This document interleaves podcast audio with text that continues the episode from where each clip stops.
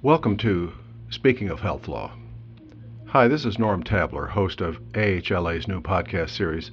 The series is called Speaking of Health Law, but the subtitle may be more descriptive. It's the lighter side of health law, and that light side is what we want to emphasize. We have a theory that while health law may generally be serious and sometimes even boring, if you pay close attention, you can often find a development that's interesting, quirky, or even downright funny. My plan is to gather up these developments, record a podcast on each of them, and then present the podcasts on a monthly basis. Okay, so who am I and why am I doing this? Well, as I said at the outset, I'm Norm Tabler. I'm a retired partner. Actually, I prefer the term recovering partner with a large law firm where I specialized for many years in health law. In addition, I served for a long time as in house general counsel of a major hospital system. And by the way, for a lawyer, working in a hospital is a great gig. Just think of it the ambulances come to you. But I digress. As a recovering lawyer, I have a lot of time on my hands, and I like to write and talk about developments in health law, especially developments that entertain. That's what this series is intended to do. I hope you enjoy it. The You Can't Make This Up Award from time to time, a development in health law confirms the adage that truth is stranger than fiction. That's why we hand out the You Can't Make This Up award for real life developments that seem to defy the imagination.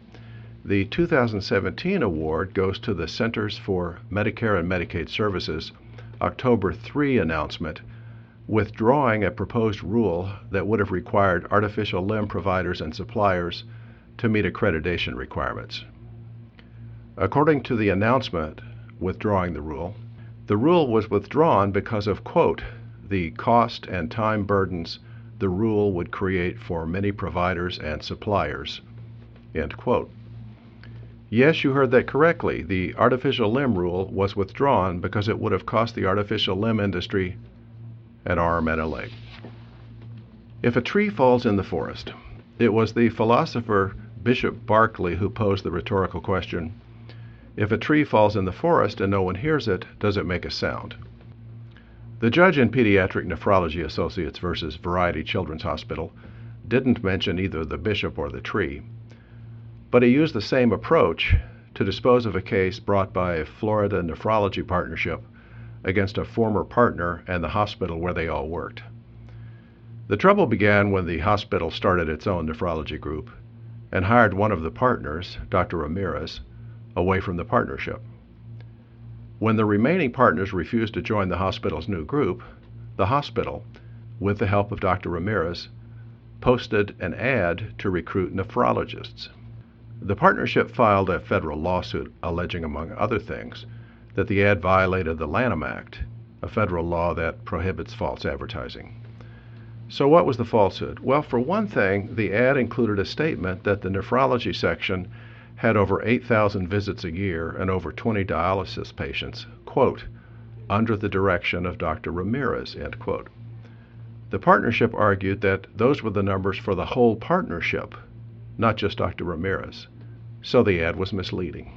The court said that it couldn't decide whether the statements were true or false, but what it could and did decide was that there was no evidence that any consumers even saw the ad let alone were deceived by it. And just as a falling tree makes no sound if there's no one around to hear it, a false statement doesn't violate the Lanham Act if there's no consumer around to be deceived by it. The court gave the defendant summary judgment on the Lanham Act claim and dismissed the remaining claims because they were state rather than federal claims. The case is Pediatric Nephrology Associates versus Variety Children's Hospital, Southern District of Florida, 2017. Finally, a definition of love. At long last, we have a definition of love, an official definition. And no, it didn't come from Shakespeare or Kahlil Gibran or Barry Manilow. It came from a federal agency, the United States Food and Drug Administration. How did the FDA get involved in defining love? Well, strangely enough, the FDA was angry with Nashoba Brook Bakery for claiming that it baked with love. The bakery was required to list the ingredients of its granola bars, and, along with rolled oats and shredded coconut, it included love. When the FDA read the list of ingredients, it fired off warning letter number 532236, ordering the bakery to delete love from its list of ingredients within 15 days or face the consequences. What's wrong with listing love, you may ask? Well, the warning letter explained. What's wrong is that, quote, love is not a common or usual name of an ingredient, end quote, so it can't be included in a list of ingredients. You're wondering, if it's not an ingredient, then what is it? Well, wonder no more. The FDA, being a full service agency, supplied the answer right there in the warning letter. Quote, love is intervening material, end quote. And why is love intervening material? Why? Because, quote, it is not part of the common or usual name of the ingredient, end quote. So there you have it. The official definition of love certified by the FDA. And you know what? It really works. Try it. Think of Whitney Houston singing, I will always intervening material you. Or the Captain and Tennille's intervening material will keep us together. Or the Beatles classic, Can't Buy Me Intervening Material. Thank you, FDA. The unspeakable comma. I want to do something risky here. I want to use a voice recording to explain how dangerous it can be to rely on the spoken rather than written word. Bear with me. We all know that when it comes to contracts, it's safer to put it in writing. What's the cliche? A verbal contract is not worth the paper it's written on. But the principle is not limited to contracts. A recent Louisiana Supreme Court opinion shows that it comes up in criminal law, too. And in criminal law, the difference between the written and spoken word can be the difference between freedom and prison. Just ask Warren DeMesme, that's D E M E S M E. Warren was being questioned by the police in connection with two assaults. He denied one of the assaults but admitted the other. But before the admission, he said, and the operative word here is said, something about getting a lawyer. Warren says he asked for a lawyer, but according to the prosecution, Warren said something ambiguous or nonsensical or both. So, precisely what did Warren say? Well, according to the transcript, he said, quote, why don't you just give me a lawyer dog, end quote. Let me repeat that. Why don't you just give me a lawyer dog? The prosecution says that was not a request for an attorney. It was a request for a lawyer dog, and there's no such thing as a lawyer dog. So the police had every right to continue to question Warren and ignore his request for a lawyer dog. Warren, on the other hand, insists he was asking the questioner, whom he addressed as dog, to get him a lawyer.